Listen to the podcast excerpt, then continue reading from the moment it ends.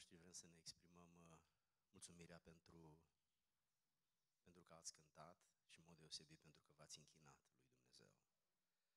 Apreciem muzica voastră și mai mult apreciem pasiunea voastră. Vă mulțumim pentru că ne-ați ajutat să simțim prezența lui Dumnezeu. Și asta ne-a ajutat să ne aducem aminte de cât bine ne-a făcut nouă Dumnezeu. Din câte necazuri ne-a scos și pentru faptul că El ne-a adus până aici. El e Dumnezeul nostru și ne închinăm înaintea Lui cu toții.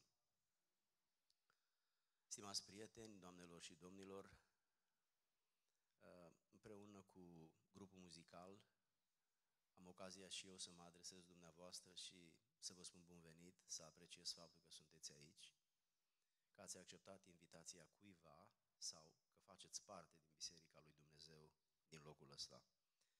Personal n-am fost niciodată în orașul ăsta, însă mă bucur tare mult pentru experiența asta. Mă bucur tare mult că am putut să cunosc uh, liderii bisericii, familiile lor și vreau să le mulțumesc pentru ospitalitate, pentru prietenie, pentru dragostea cu care ne-au primit, ne-au încurajat, și împreună am venit aici ca să ne închinăm lui Dumnezeu cântând cântări de laudă, ca o expresie a mulțumirii, a recunoștinței și a admirației. Dumnezeu ne-a făcut bine. Și atunci când cineva îți face bine, se cuvine să te întorci să spui mulțumesc. Am intenția să spun un, un mesaj, probabil un scurt mesaj, din Biblie, ca o provocare pentru viețile noastre. Noi astăzi suntem la un anumit moment în viața noastră, poate nu e cea mai bună zi, poate nu e cea mai rea zi, e doar o zi din viața noastră cu care avem libertatea să facem ce dorim. V-ați gândit vreodată că trebuie să facem ceva anume cu viața noastră sau vă simțiți liber să faceți ce vreți? V-ați adus vreodată aminte că noi suntem niște oameni trecători și în lumea aceasta există un sistem de autoritate care va evalua felul în care noi am trăit, am gândit, am vorbit și am re- relaționat. Uh, această carte a lui Dumnezeu care a supraviețuit istoriei este, este o minune prin felul în care a fost scrisă, și prin felul în care a fost păstrată până astăzi. Uh, Dan spunea că creștinismul nu mai este pe val. Însă trebuie să menționez faptul că atunci când el spune asta, se referă la America de Nord și la Europa. Dacă vă duceți în Asia sau în Africa, dacă vă duceți în America de Sud, veți constata că zonele alea sunt Uh, întreziri spirituale foarte puternice, așa cum a fost Europa, să zicem, în secolul XVI, când Martin Luther a provocat marea reformă în Germania și apoi în toată Europa. Să nu mai vorbim de poporul lui Dumnezeu din țara asta. Dragii mei, am intenția să citesc un pasaj din această carte, care are de fapt 66 de cărți. Această carte care uh, poartă mesajul lui Dumnezeu inspirat prin profeții din Vechiul Testament și prin apostolii lui Isus Hristos din Noul Testament, unde apostolul Pavel, celebru apostol al creștinismului, vizitează Grecia și acolo se întâlnește cu filozofii epicurieni și stoici, iar aceștia, văzându-l o persoană cultă, un vorbitor de excepție, un om proeminent, Uh, l-a invitat să meargă în Areopag și să vorbească, pentru că ei au avea obiceiul să se strângă împreună și unii dintre ei se urcau pe o piatră mai la înălțime și de acolo vorbea. Și Pavel merge acolo și vorbește despre Isus Hristos. Um, oamenii aceștia n-au fost mulțumiți de, de religia lor națională și au încercat să se regăsească în filozofie.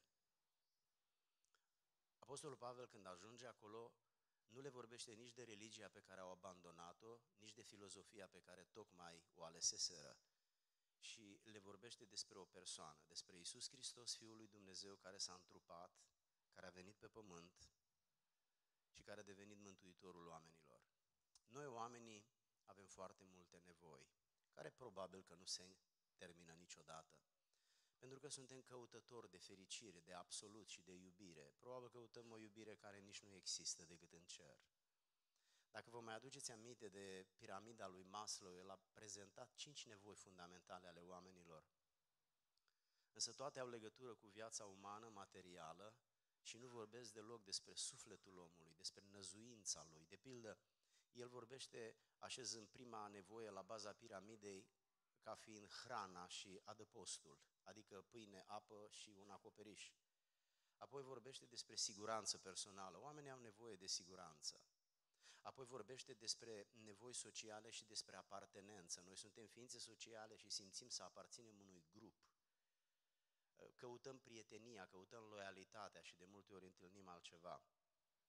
Apoi vorbește în al patrulea rând despre nevoi de recunoaștere socială și în final vorbește despre autorealizare și despre dezvoltare personală, care în perioada noastră, cel puțin aici pe continentul american, dar și în Europa, este pe val. Uh, așa cum aminteam, grecii au fost nemulțumiți de religia lor națională, care nu i-a satisfăcut, nu mai era relevantă pentru generația lor. Și atunci uh, s-au refugiat în filozofie, au sperat că aceea va fi, va fi zona uh, în care ei se, își vor găsi semnificația și împlinirea. Dacă vorbim despre uh, religie, o religie pe care ei au părăsit-o și Apostolul Pavel le propune ca pe o altă alternativă. Dacă vorbim despre experiențe spirituale, vorbim de cel puțin patru niveluri.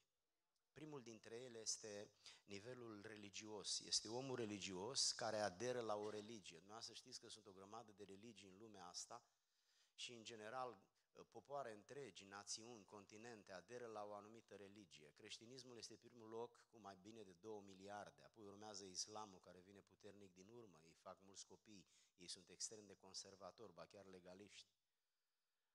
Hinduismul, budismul, confucialismul, toate acestea sunt religii care pur și simplu uh, sunt reprezentate de miliarde de oameni. E bine, a fi un om religios presupune să aparții unei religii, pur și simplu aparții în, în mod uh, nominal. Uh, probabil că al doilea pas este omul credincios. Omul credincios este diferit de omul religios prin faptul că el își practică credința. Adică ce știe că trebuie să facă, el face. Apoi al treilea pas este omul duhovnicesc sau spiritual, înseamnă același lucru. Asta presupune că el cunoaște voia lui Dumnezeu din Biblie și încearcă să-l imite pe Dumnezeu. Și ultimul pas, de fapt, este idealul relației spirituale cu Dumnezeu, este omul sfânt. Omul sfânt este omul care trăiește în puritate, pur și simplu alege să trăiască în puritate. Întotdeauna când face o alegere, el se întreabă în ce fel mă va reprezenta și mă va ajuta pe mine ceea ce astăzi am intenția să fac într-o perioadă de 10 ani. Ehm, atunci când vorbim despre cunoașterea lui Dumnezeu, cea mai complexă experiență este dificultatea interacțiunii cu divinitatea. Vedeți, în ultimii ani Uh, am încercat să vorbesc mult despre lucrul ăsta și să împărtășesc cu oamenii faptul că Dumnezeu este o ființă spirituală și face excepție de la orice ființă din lumea asta, pentru că nu are un corp material.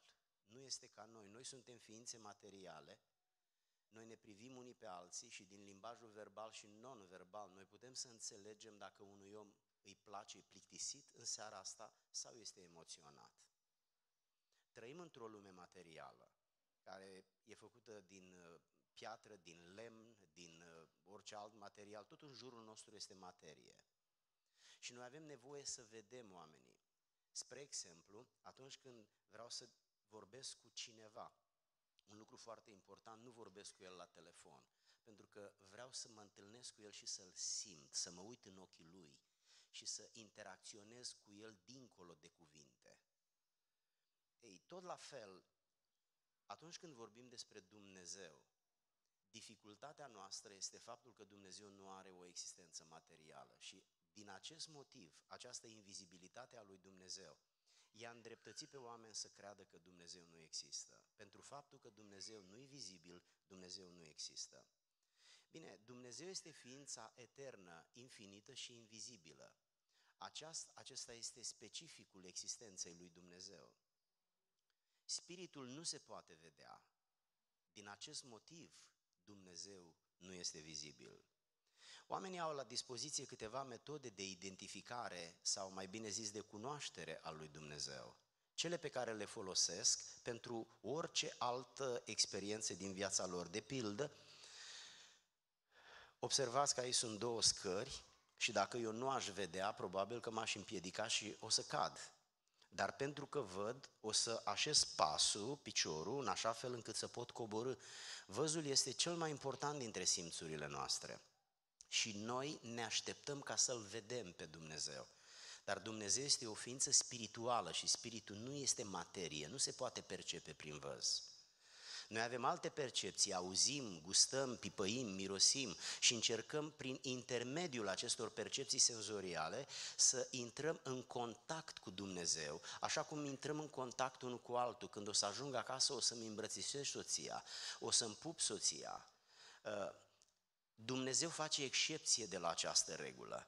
Această excepție creează dificultate în identificarea lui Dumnezeu, în apropierea de Dumnezeu și în relaționarea cu Dumnezeu.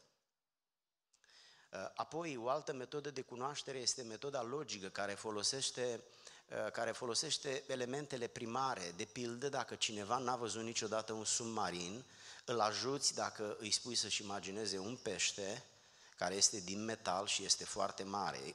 Peștele este elementul primar cu care poți compara un element care nu se vede. Și atunci omul ă, ă, își stimulează imaginația cu un element primar pe care construiește pe cel imaginar.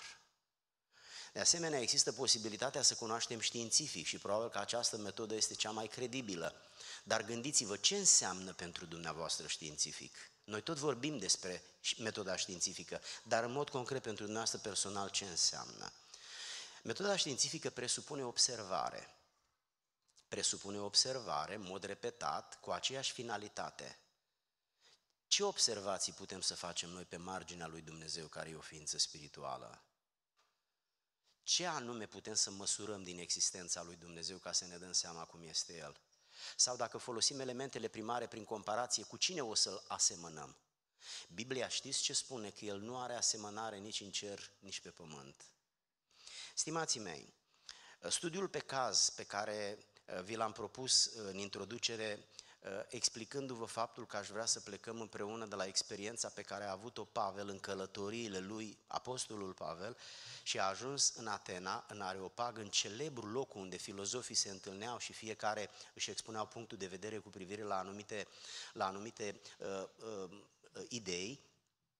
Totuși, aș vrea să vă amintesc și de faptul că uh, între, între ucenicii Domnului a existat unul pe care l-a chemat Toma și pe care creștinismul l-a denumit, l-a poreclit Toma necredinciosul. Știți de ce l-a denumit așa, de ce l-au poreclit Toma necredinciosul? Pentru că el nu a crezut că Isus Hristos a înviat. Dacă ar veni cineva la dumneavoastră și v-ar spune că a înviat o persoană care știți că a fost înmormântată ieri sau acum o săptămână, ați crede? Cel mai probabil că nu. De ce? Pentru că nu-i firesc ca cineva să se ridice din morți. Pentru că nu s-a întâmplat așa ceva. Pentru că nu-i normal. E împotriva firescului. Nu e un lucru comun. Atunci când vorbim despre lucrurile acestea, în mod special despre întruparea Mântuitorului și despre învierea sa, vorbim de două miracole. Care e definiția unui miracol? Un miracol nu poate fi explicat. Atunci când cineva reușește să explice un miracol, el încetează să mai fie un miracol și devine un eveniment. Cum poate o fată virgină, o fecioară, să nască un copil fără să aibă o legătură intimă cu un bărbat? Este posibil? Nu, nici vorbă. Este împotriva științei și este împotriva firii și împotriva experienței umane de mii de ani. Dar cândva în istorie a existat un miracol în care Dumnezeu s-a implicat. Ar fi miraculos pentru o furnică care nu poate să tragă după ea decât o micuță firimitură de pâine. Să mă vadă pe mine cum pot să pun în spate doi saci de pâine. Ar fi miraculos pentru o furnică lucrul acesta? Prin comparația ei cu mine? Aș vrea să stăruim un pic asupra acestui fenomen. Știți de ce? Apostolul Pavel a făcut trei călătorii misionare și a colindat toată lumea din vremea lui. A ajuns până la Roma. Și el a vorbit cel mai mult despre aceste două subiecte, învierea lui Isus Hristos și judecata de apoi. Și aș vrea în seara aceasta, pentru următoarele câteva zeci de minute, să vorbesc cu dumneavoastră despre lucrul acesta. Despre aceste două miracole care sunt, pe de o parte, imposibile și pe de cealaltă parte, incredibile. O fată fecioară naște un copil, de fapt s-a întrupat pentru că Isus a, a avut o existență anterioară, noi nu avem o existență anterioară când ne naștem, și apoi învierea sa din morți. Uh, primii contestatori ai învierii au fost chiar cei care mai apoi au predicat, au proclamat învierea și chiar au murit, au fost uciși pentru faptul acesta. Ucenicii cu care Isus a mers aproximativ trei ani și jumătate nu au crezut că Isus a înviat. Când femeile au mers în dimineața învierii la mormânt ca să ducă miresme pentru reîmbălsămare, n-au mai găsit trupul în mormânt. Au venit speriate și le-au spus ucenicilor că trupul nu mai e acolo și și-au adus aminte că Iisus de mai multe ori, în timpul călătoriei lor, le-a spus că El va învia, dar ei n-au putut să creadă. Nimeni nu poate să creadă într-o înviere din morți, pentru că nu-i normal. Lucrul acesta este o excepție de la regulă. Dar excepția nu desințează regula, ci doar o întărește. Nu numai ei nu au crezut, nu a crezut nimeni și generația noastră are dificultate să creadă în învierea Domnului Isus. Noi suntem oamenii care credem în argumente și în lucruri pe care le vedem, în lucruri care se repetă. Dar este foarte dificil să crezi că cineva a înviat sau că o fată a născut un copil. Cum au ajuns ei totuși să accepte că Isus a înviat? Știți cum? Prin constatare. Hristos a venit în mijlocul lor și Toma lipsea în seara aceea și a spus, uitați-vă la mâinile mele și la picioarele mele, uitați-vă la coasta mea străpunsă, la cicatricele de pe cap unde a fost apăsată cu una de spini. Ei au văzut și au constatat că este adevărat. Hristos a plecat, a venit Toma și ei bucuroși au spus a înviat Mântuitorul. Și Toma, evident, ca și ei înainte să-l vadă, au spus eu nu cred. Aș crede numai dacă l-aș vedea. Hristos a revenit peste, nu știu, o zi, două, trei, cinci, zece, Toma era și el împreună cu ceilalți și Hristos s-a adresat lui Toma și i-a spus, Toma, aici sunt cicatricele, mâini, picioare, abdomen, frunte. Toma le-a privit și s-a jenat de necredința lui. S-a resemnat, a capitulat și a spus Domnul meu și Dumnezeul meu. Iisus Hristos folosește evenimentul acesta ca să-i dea o lecție de viață lui atunci și nouă acum și spune următoarele cuvinte, Toma, pentru că tu ai văzut, ai avut dovada, ai crezut în baza la ceea ce ai văzut, dar ferice de cei care nu vor vedea și totuși vor crede. Dumneavoastră, ce înțelegeți din afirmația aceasta? Permiteți-mi să vă spun ce înțeleg eu. Iisus Hristos i-a spus lui Toma următoarele cuvinte, Toma, tu ai constatat văzând că ce se spune este adevărat. Când ți se prezintă dovezi și argumente pentru un lucru pe care nu l-ai crezut din anumite motive, asta se numește constatare. Am constatat că este adevărat. Toma nu a crezut. El a cerut dovezi și când i-au fost prezentate, a constatat că este adevărat și forțat de argumente, pur și simplu a capitulat și a spus da, este adevărat. Însă a doua parte a, a frazei, Hristos spune, ferice de cei care nu au văzut și au crezut. Vreți să mă întrebați dacă eu am văzut trupul lui Iisus Hristos cu cicatrice în mâini, în picioare, în abdomen și pe cap? O să vă răspund fără nicio dificultate. Nu l-am văzut deloc, nici cu, nici fără cicatrice. Eu am posibilitatea să cred sau să nu cred. Eu nu am capacitatea să constat. Sunt 2000 de ani de atunci orice urmă de dovadă de, de, dovadă de argument s-a șters. Ce posibilitate avem noi, la 2000 de ani distanță de evenimentul morții și învierii lui Isus, să avem dovezi și argumente pentru ca să putem constata. Nu avem nicio posibilitate, 0.0. Dar Hristos a spus, ferice de cei care nu au văzut și au crezut. Nu vor vedea, dar vor crede. A crede nu înseamnă a vedea. Când vezi, nu mai crezi, constați. Să nu încurcăm verbele. În limba română sunt două verbe diferite pentru două stări de lucruri diferite. Când crezi, îți asumi că e adevărat fără, fără dovezi, în absența dovezilor. Dacă un străin de pe stradă vine și îmi spune un lucru pe care eu nu-l cunosc pe omul acela și lucrul este greu de crezut, dumneavoastră ce părere aveți? Eu îl cred? Răspunsul corect este nu. De ce? Pentru că nu cunosc mesagerul. Nu-l cunosc și atunci îmi asum, datorită faptului că este ceva greu de crezut, îmi asum că omul ăsta mă minte. Sau poate refrun interes să mă inducă în eroare. Dar dacă unul dintre prietenii mei, să luăm pe Dan, care mi este foarte apropiat, dacă el îmi spune un lucru greu de crezut, sau poate același lucru, pe el îl cred. De ce? Pentru că de ani de zile trăiesc cu omul ăsta și întotdeauna mi-a făcut, a făcut dovada unei loialități de excepție, a faptului că e un om serios, a faptului că întotdeauna când spune un lucru este exact așa. Și anii pe care i-am petrecut împreună au construit credibilitate în mintea și în sufletul meu. Și când el îmi spune un lucru, oricât de incredibil ar fi, îl cred pentru că eu am încredere în cel care spune. Iată dar că ce spune depinde de cine spune. Ce spune depinde de cine spune. Cine ne spune nouă că Isus Hristos a înviat? Biblia. Biblia spune că Isus Hristos a înviat. Cât de greu este să credem că cineva a înviat? Foarte greu, dar în același timp depinde cine ne spune. Dragii mei, aș vrea să plecăm de la această lecție a lui Toma. Și pentru el a fost greu să creadă ca și pentru noi, doar că el a avut oportunitatea să constate printr-o dovadă personală. Noi avem oportunitatea doar să credem în absența unei dovezi. De ce Iisus Hristos ne cere ca să credem fără să avem dovezi? Pentru că această încredere a noastră în cuvintele Lui demonstrează că avem încredere în El și lucrul acesta îl onorează. Dacă ai avea un prieten, soțul, soția, părinții sau copiii și le-ai spune un lucru și nu te-ar crede, nu e așa că te simți umilit? Și o să le spui, mă, dar nici atâta încredere n-ai în mine, soția ta, soțul tău, mama sau copilul tău. Cum să n-ai încredere în mine? Doar ne cunoaștem, nu? Trăim în aceeași casă. Ei, la fel se simte Dumnezeu.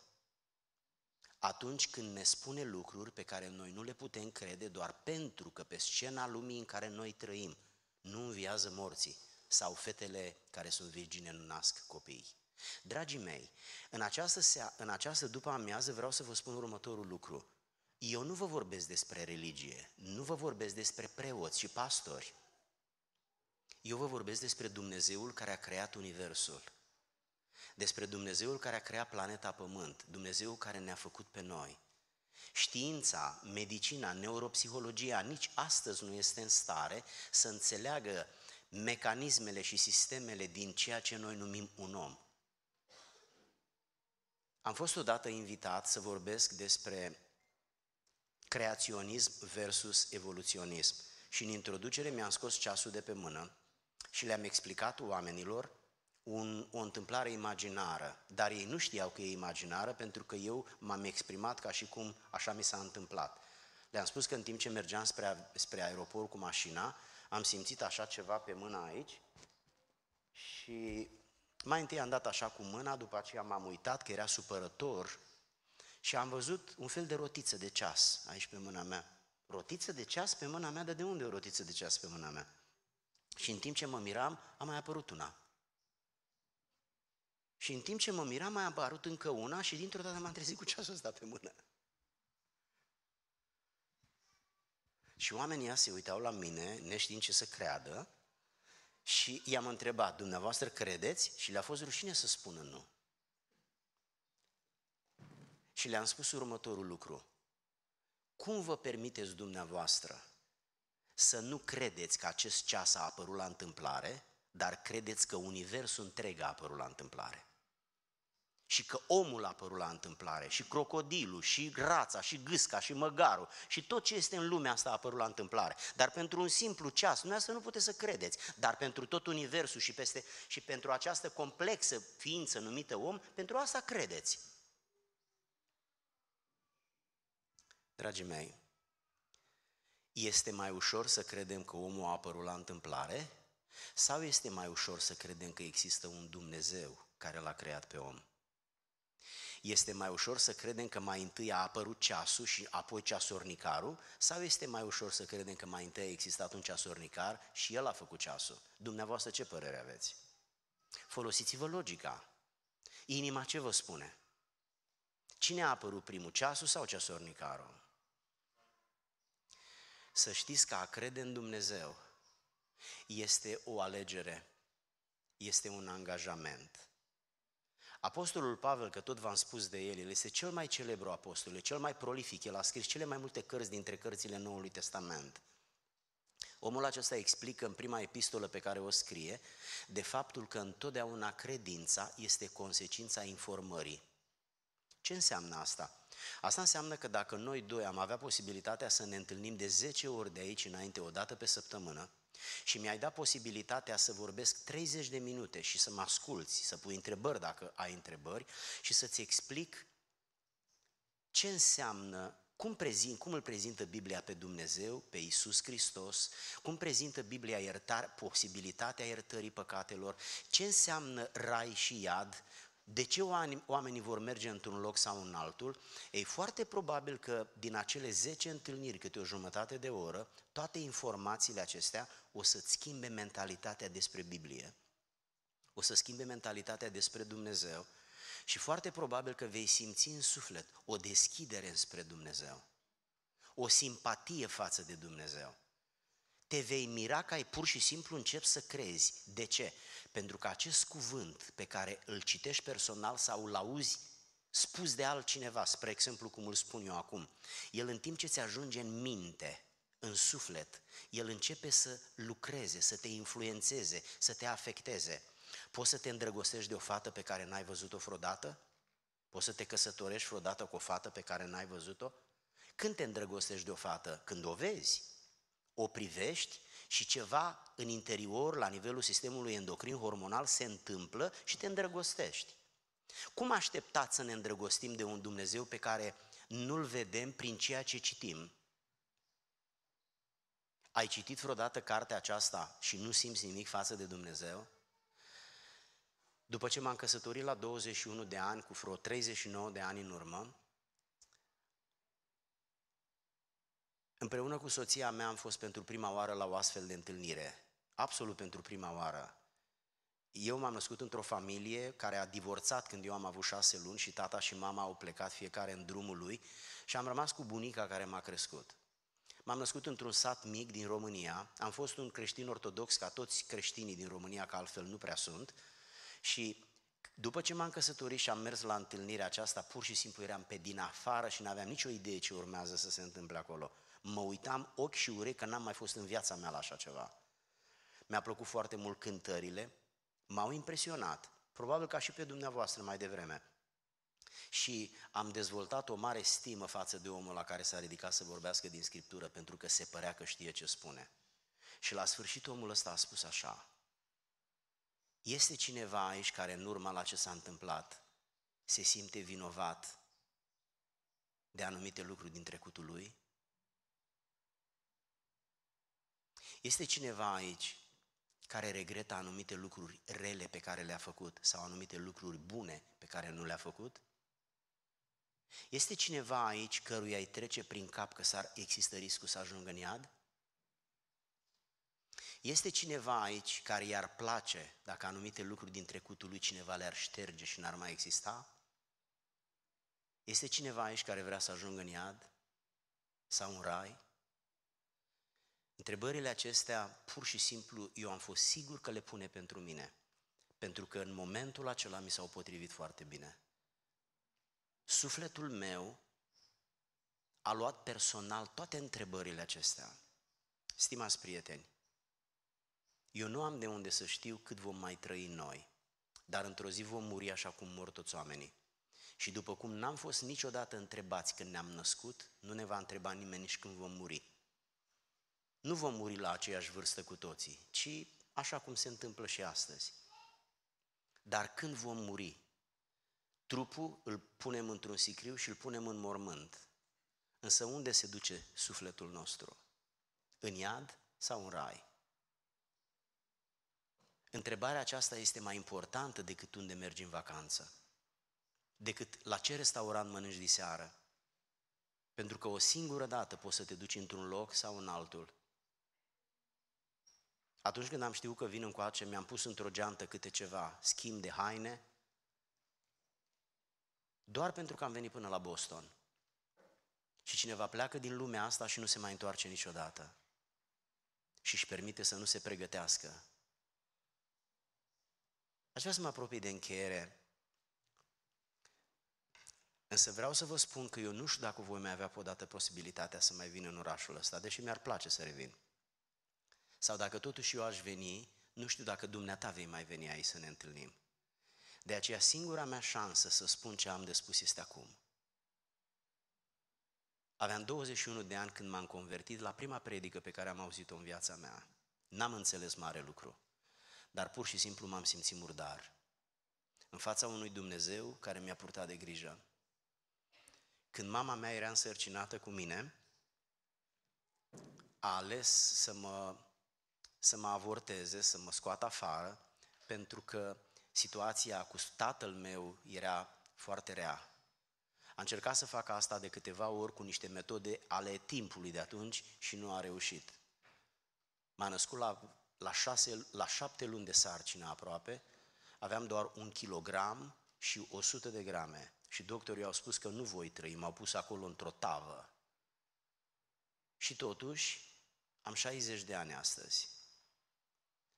Când mă uit în urmă la trecutul meu, lipsit de orice siguranță, de orice protecție, fără părinți, și îmi aduc aminte de grija lui Dumnezeu, de protecția lui Dumnezeu, când citesc în Biblie despre faptul că Isus a murit ca să-mi poată ierta păcatele și să nu merg în iad ca urmare a vinovăției mele, lucrul acesta nu mă poate lăsa rece. Noi toți suntem sensibili la iubire, de iubire nu fuge nimeni. Toate fetele caută să fie iubite și toți băieții caută să iubească. În lumea aceasta există multă trădare și în spatele interesului există multă răutate, multă manipulare și exploatare. Singura persoană care iubește cu adevărat, care are resurse, care are caracter, este Dumnezeu. El a avut un fiu și l-a trimis să se întrupeze prin Fecioara Maria și să devină mântuitorul oamenilor.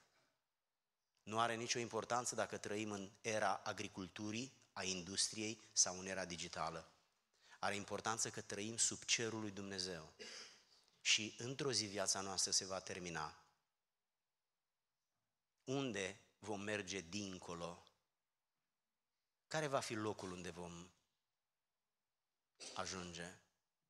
Prieteni dragi, știu că nu este cel mai popular subiect. Dar de subiectul acesta depinde locul unde vom petrece veșnicia. Nu degeaba Dumnezeu Tatăl l-a trimis pe Fiul Său Iisus Hristos. L-a trimis pentru că am avut nevoie de El. Dacă aveam nevoie de un banchier, ne trimitea un banchier. Dacă avea nevoie de un profesor universitar, ne trimitea un profesor universitar, însă ne-a trimis un mântuitor, că aveam nevoie să fim iertați de păcatele care le-am făcut. Câte păcate face un om într-o zi? De câte ori trebuie să treci pe roșu la intersecție ca să fii amendat? E suficient odată, nu? Dar dacă te-a amendat, de câte ori te poate amenda pentru o singură trecere pe roșu? Sigur, o singură dată. Știți că Isus a murit pentru păcatele noastre? Știți că de aceea a venit El în lumea asta ca să moară? Știți că El a înlocuit mielul de jerfă din Vechiul Testament cu care evreii mergeau la templu, pe care îl omorau, îi punea mâna pe cap și mielul acela nevinovat primea prin transfer vinovăția evreului care ducea mielul să moară pentru ca el să scape de păcatul lui? Ați fost vreodată într-un moment greu în viață? Ați trecut vreodată printr-o boală terminală sau ați avut pe cineva în viața de familie să treacă pe aici? Ați fost vreodată îngroziți de viață? Ați trecut prin momente grele când omul devine vulnerabil? Scopul meu nu este să devin patetic și nici să vă sperii. Vreau doar să încerc să ajung la inima dumneavoastră și să fiu sigur că în cele câteva minute care mai le avem la dispoziție să fim împreună și apoi voi încheia, înțelegeți că dumneavoastră aveți o viață cu care faceți ce doriți. Asigurați-vă că faceți cu ea ce trebuie.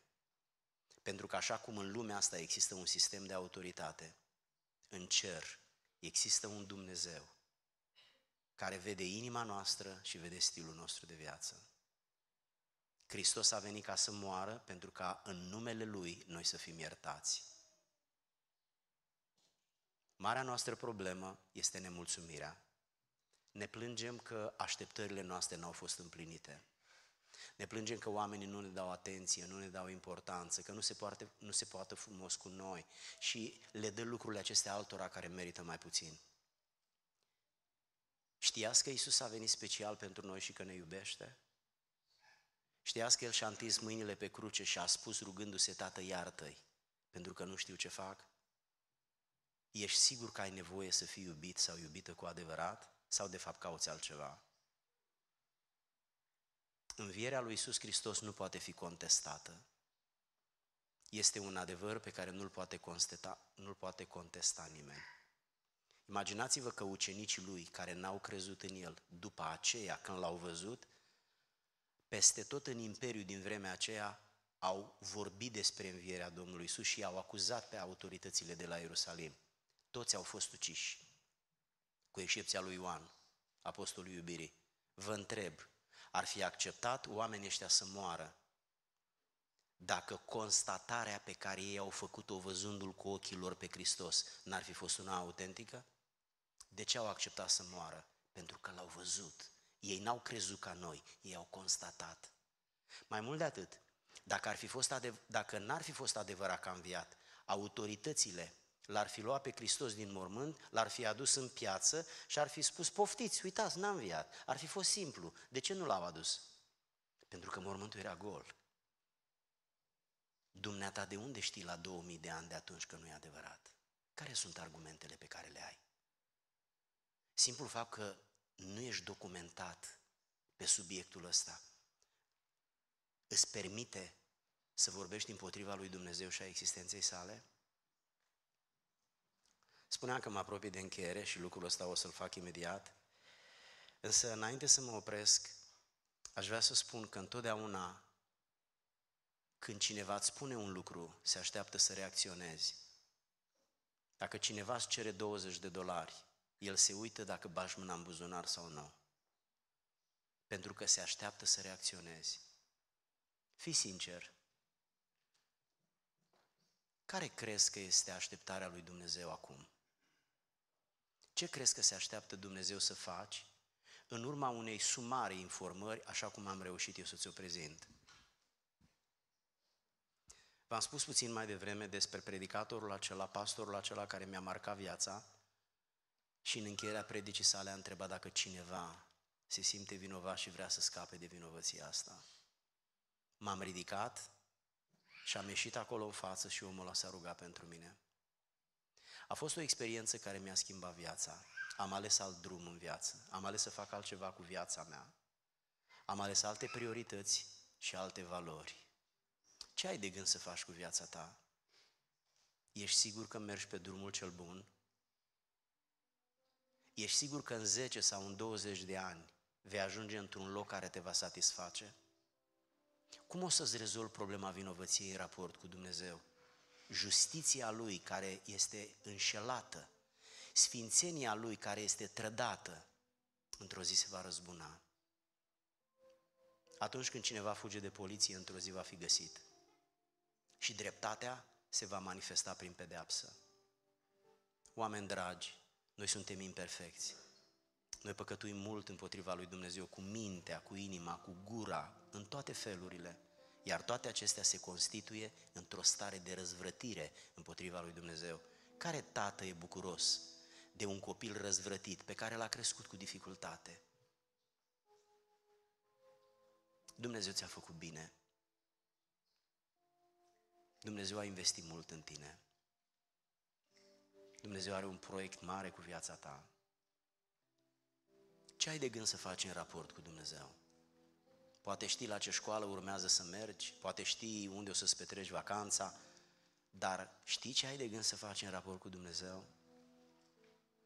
Crezi că ai putea să-ți deschizi inima și să-i spui în seara asta, Doamne, îmi pare rău că am făcut lucruri care te supără. Îmi pare rău că n-am fost loial sau loială. Îmi pare rău că nu m-a interesat de tine. Am crezut că nu există, așa mi s-a spus. Îmi pare rău.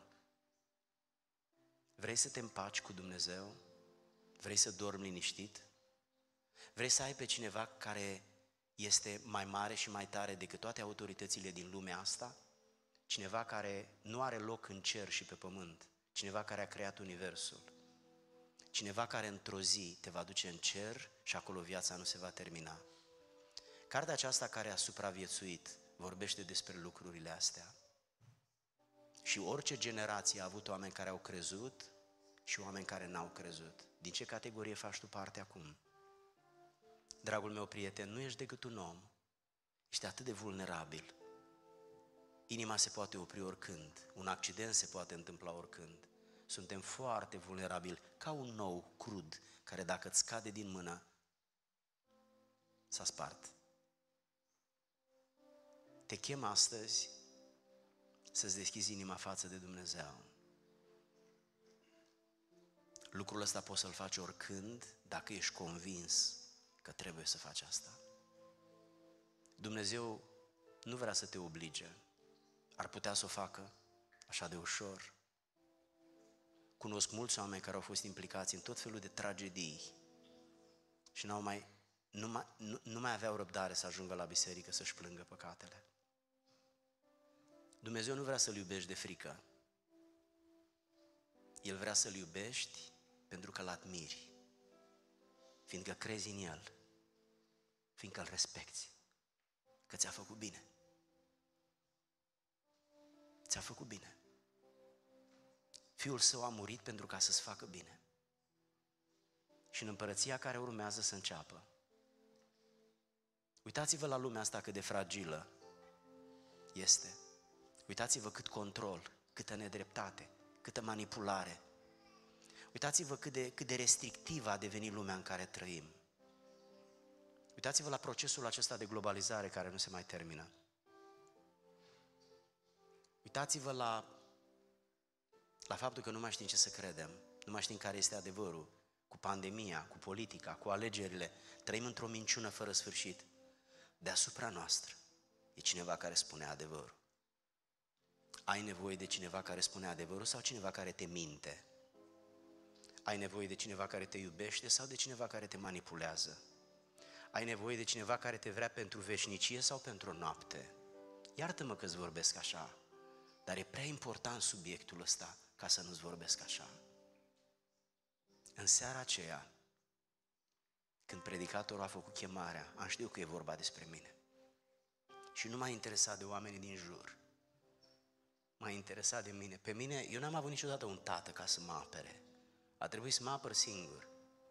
Și atunci, Dumnezeu mi-a spus că va deveni tatăl meu. Ai nevoie de cineva care să te protejeze? Să te ajute, să te binecuvinteze? Ai nevoie ca Dumnezeu cerul și al pământului, care a avut inteligența, înțelepciunea să facă toate lucrurile astea pe care noi nici măcar nu, nu, nu reușim să le înțelegem, să-ți devină tată și să se implice în viața ta, în agenda ta? Te chem astăzi să-ți deschizi inima și să spui în minte, în suflet, Doamne, vreau să vin la Tine și să-mi cer iertare. Nu vreau să plec de aici întorcându-ți spatele.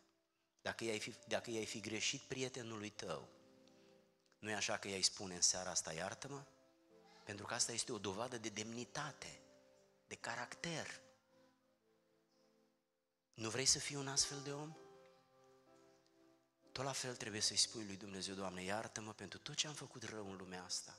Vreau să plec liber de aici și vreau ca mâna ta să mă protejeze, nu să mă urmărească cu mânia.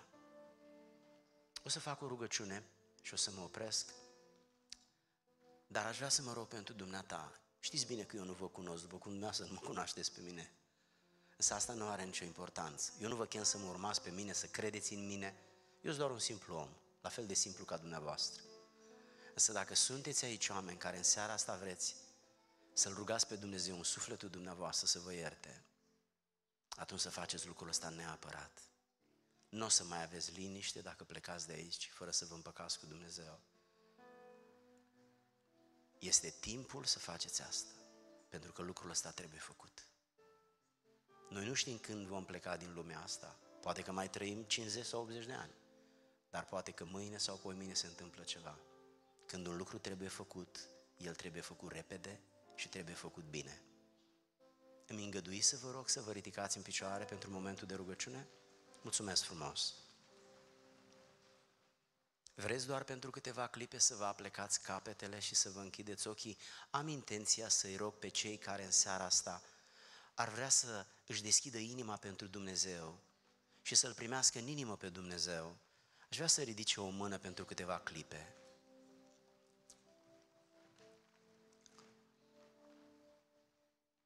Este cineva care vrea să ridice mâna pentru Dumnezeu?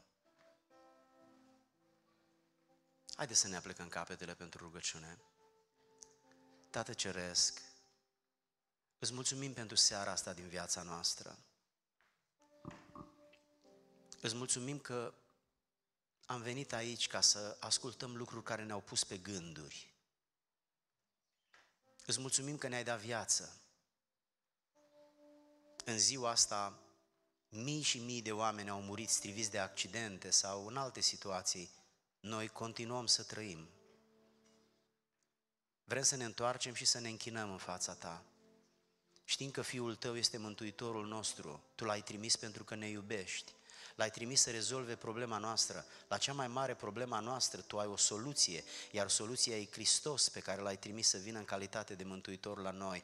Te rog, lasă ca dragostea Ta să fie îndreptată înspre acești oameni înspre cei mai în vârstă și înspre cei tineri, înspre fete și înspre băieți. Lasă ca adevărul care a fost proclamat din Scriptură în seara asta să le atingă inima, să le atingă sufletul, să-i pună pe gânduri, Doamne, și să-i conducă să ajungă în fața Ta, iar în fața Ta să se plece ca în fața Dumnezeului care a făcut cerul și pământul. Doamne, avem nevoie de dragostea Ta, avem nevoie de iertarea Ta, avem nevoie să fii prietenul nostru, nu dușmanul nostru. Avem nevoie de Hristosul pe care l-ai trimis, ca să ne ierte păcatele pe care le-am făcut în inconștiența și ignoranța noastră. Te rog, Doamne, prin cuvântul acesta care a fost spus și nu poate fi uitat, fă seara înainte ca să doarmă sau dimineața după ce s-a trezit, fă în ziua bucuriei sau poate în ziua încercării, persoanele acestea care nu te-au primit pe tine până în prezent să simtă nevoia de a face lucrul acesta cât mai curând, pentru ca să devină mântuite, împăcate cu Cel care a creat Universul și îl conduce cu suveranitate. Încredințez fiecare ființă în mâna ta, încredințez în mâna ta biserica din zona asta, destinele acestor oameni. Și îți mulțumesc împreună cu ei, pentru că în seara asta am avut o meditație profundă și ne-am gândit în mod neobișnuit la lucruri la care poate nu ne-am gândit niciodată atât de intens. Tată, îți mulțumim că ne-ai implicat în experiența asta și îți mulțumim că experiența asta va continua și Tu ne vei ajuta să te cunoaștem pe Tine, să creștem și să dezvoltăm ascultare, încredere și loialitate față de Tine, Domnul nostru și Dumnezeul nostru. În numele Domnului Isus ne-am rugat, Tată, și în numele Lui îți mulțumim. Să spunem împreună, Amin. Amin. Scumpii mei, vă invit cu respect să vă reașezați.